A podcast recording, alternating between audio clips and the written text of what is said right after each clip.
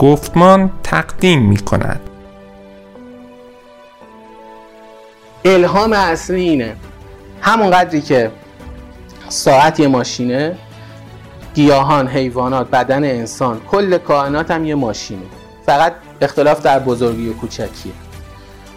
و همون جوری که ساعت از یه سری اجزای تشکیل شده مثل وزنه و فنر و غیر و هر کدوم از این اجزای جهان هم از یه سری قسمت های کوچک به نام جسمک تشکیل شدن که اگر ما این انواع جسمک ها و خصلتاشون رو بدونیم رفتار کل بر اساس رفتار جسمک های سازنده جسم اون ماشین توضیح داده خواهد شد.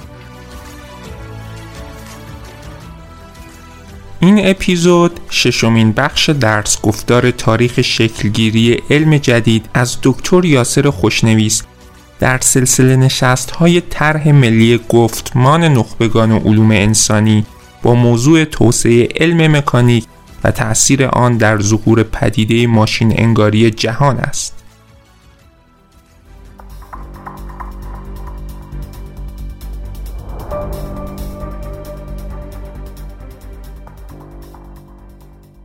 یک آموزه خیلی کلیدی دیگه ای که توی اون دوره داره مطرح میشه به نظرم از همه انقلابی تر شاید همینه و با تبعاتی که به همراه خودش میاره بحث ماشین انگاری بهش میگن مکانیزم. منتها این مکانیزم رو ما خیلی موقع به عنوان یک سازوکار یعنی یه دستگاه در نظر می‌گیریم. اینجا این اسم به معنی گرایشه. چطور مثلا ما میگیم ایدئالیسم و رئالیسم و اینا. این اسم یعنی یعنی مکانیکی دیدن. که میگیم ترجمه می‌کنیم ماشین انگاری. و به اونایی هم که مثلا اینجوری فکر می‌کردن می‌گفتن فیل، فیلسوفان مکانیکی. مکانیکال فیلسوفی حالا من میگم فیلسوف ماشین انگار.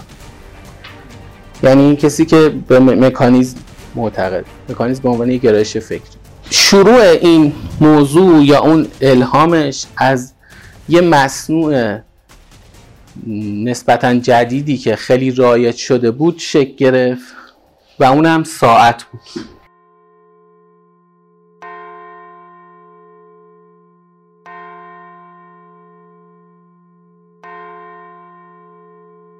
یعنی اینجا شما الان میکروسکوپ و تلسکوپ رو در نظر بگیرین؟ که حالا بازم بهشون برمیگردم. کنار اینا ساعت هم در نظر بگیرین ساعت های آفتابی و شنی و اینا بودن در همه جای دنیا به اشکال مختلفی استفاده می شدن حتی طرحهای اولیه از ساعت های مکانیکی تو کارهای مسلمونا هست. مخصوصا کارهای برادران بنو موسا که ترسیم هم کردن و کتاباش هم الان هست و حتی منتشر هم شده تصحیح شده منتشر شده.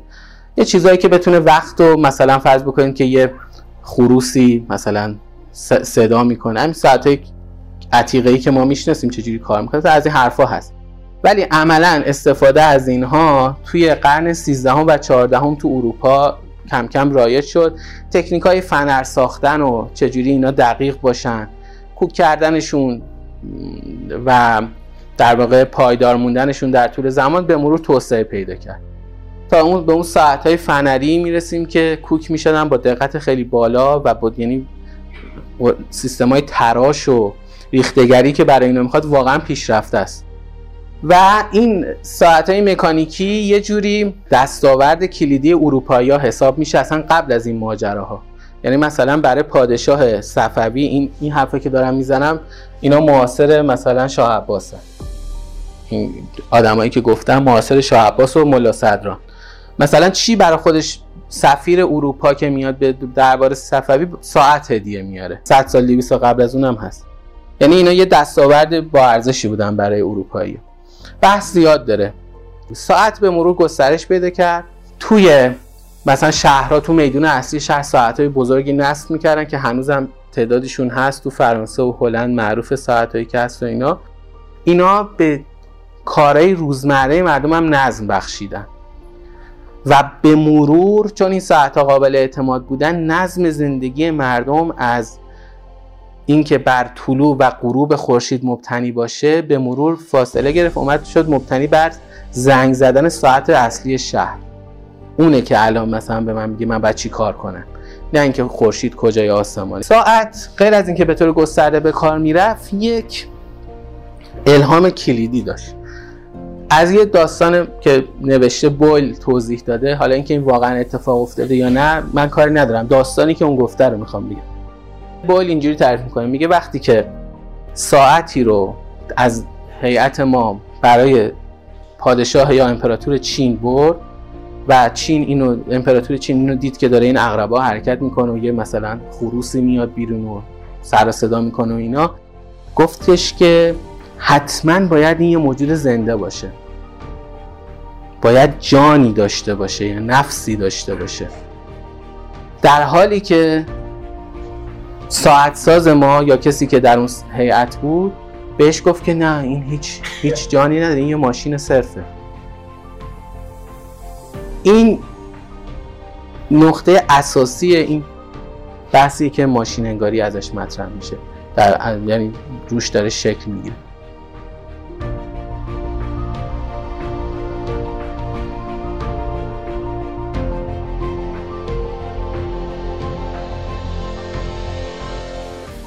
جهان.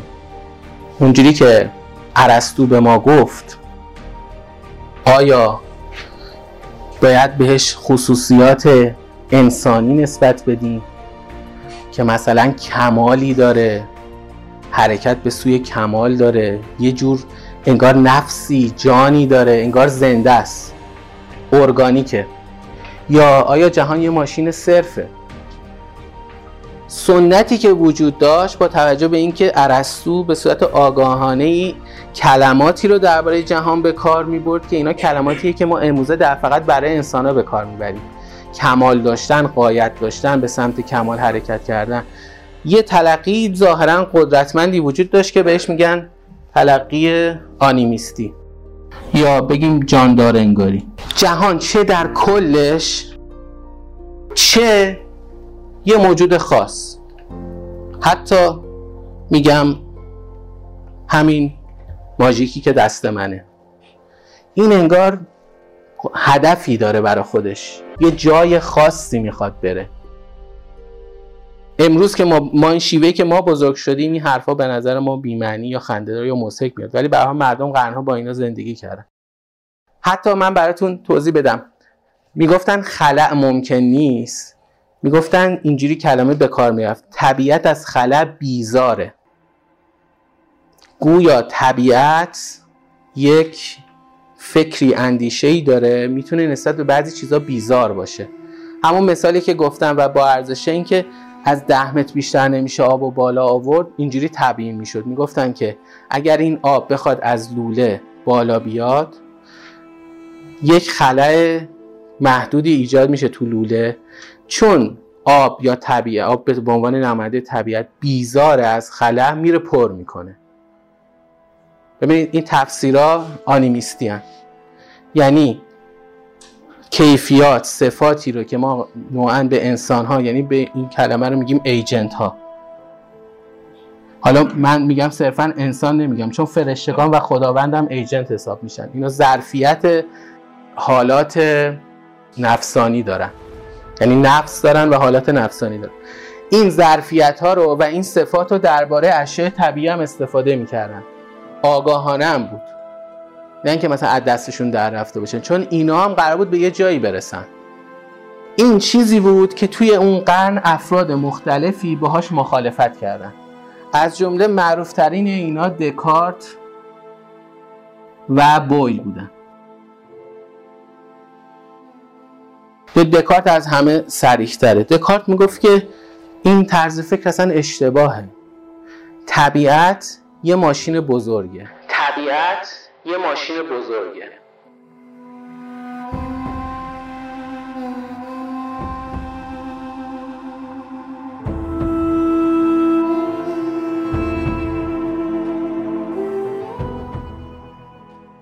و اتفاقا دکارت کسی بود که گفت که یعنی تو جملاتش هست میگه مکانیک و فیزیک یک چیزن. این ادعا چقدر در واقع رادیکاله. میگه همون اصولی که بر رفتار یک ماشین مرکبی مثل ساعت حاکمه همون اصول بر رفتار طبیعت هم حاکمه.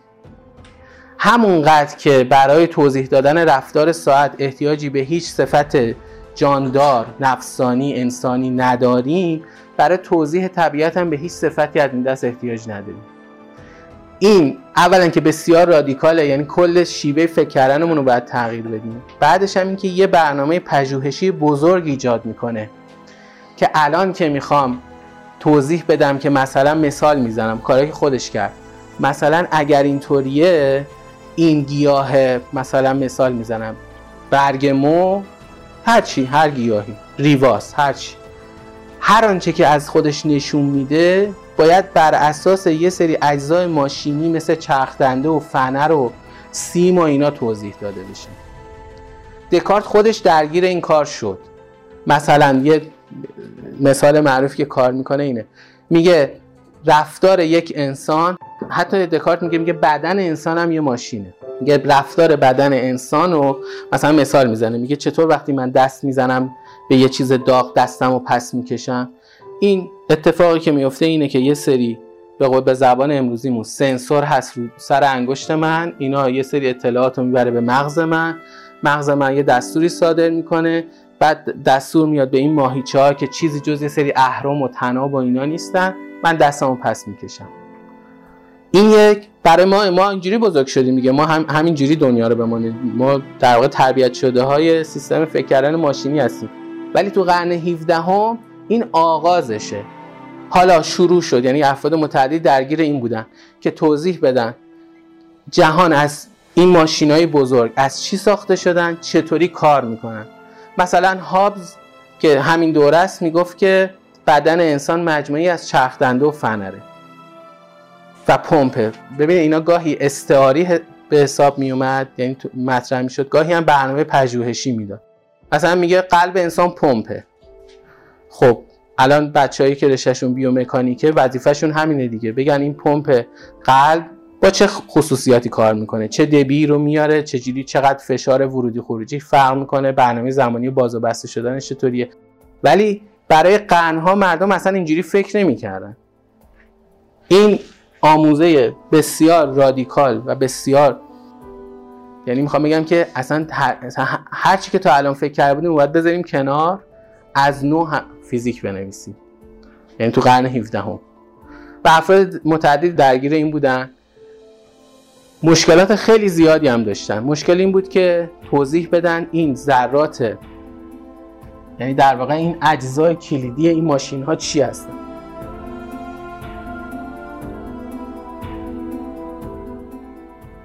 من در مورد یه ساعت میگم که اجزاش چرخدنده است وزنه است و یه سری در واقع تناب و اون بدنه که اینا رو به هم وصل کرده ولی مثلا در مورد گیاه ریواس که حالا مثال زدم چی از چی ساخته شده؟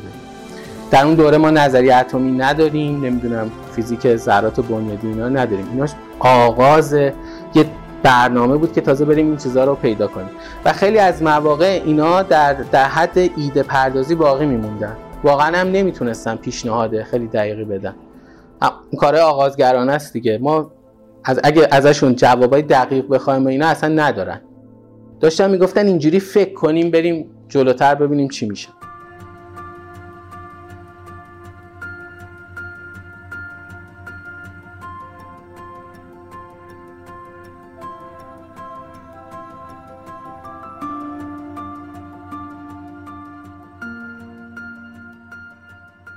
یه بحثی که اونجا به این پیوسته است بحث این بود که می‌گفتن ما اون چهارچوب چهار عنصری رو باید بذاریم کنار بیش از حد کلیه به ما توان مطالعات جزئی نمیده و تفصیلی نمیده. ایده این بود که موجودات از یه سری اجزای کوچک تشکیل شدن که بهشون گفته می‌شد کورپس. ما گذاشتیم جسمک.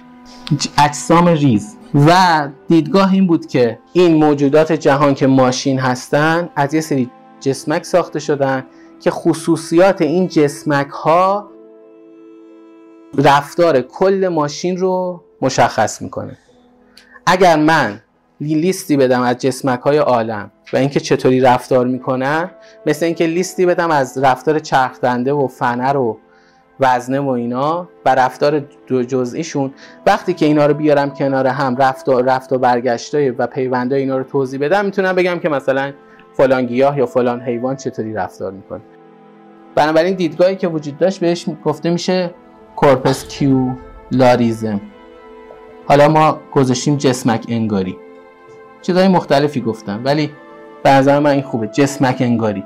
این به این دوتا به هم پیوند خوردن. الهام اصلی اینه. همون قدری که ساعت یه ماشینه گیاهان، حیوانات، بدن انسان کل کائنات هم یه ماشینه.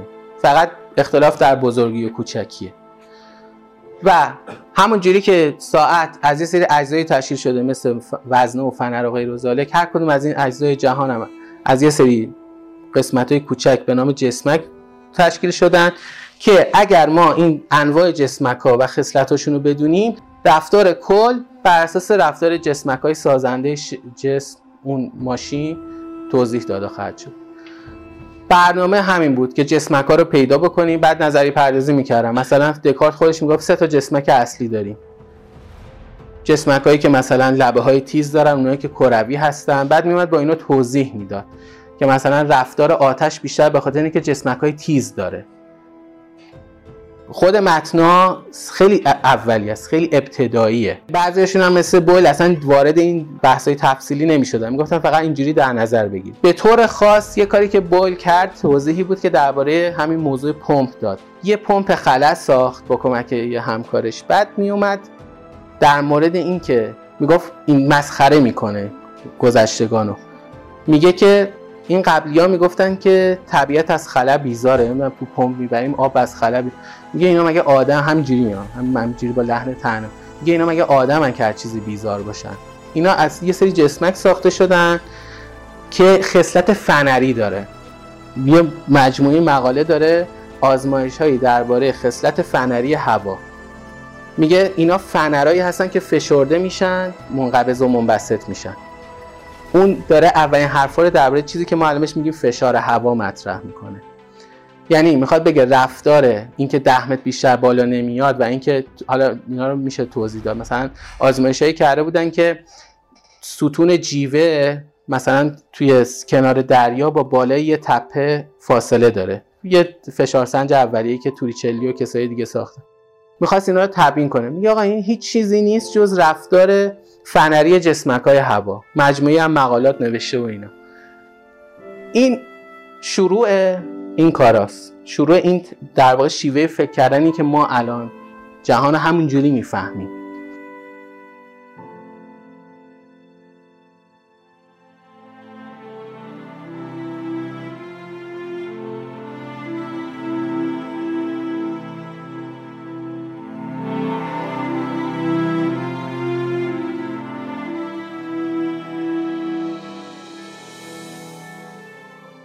برای دریافت این صوت و صوتهای بیشتر به سایت گفتمان.ir مراجعه نمایید. لینک سایت در توضیحات اپیزود قرار داده شده است.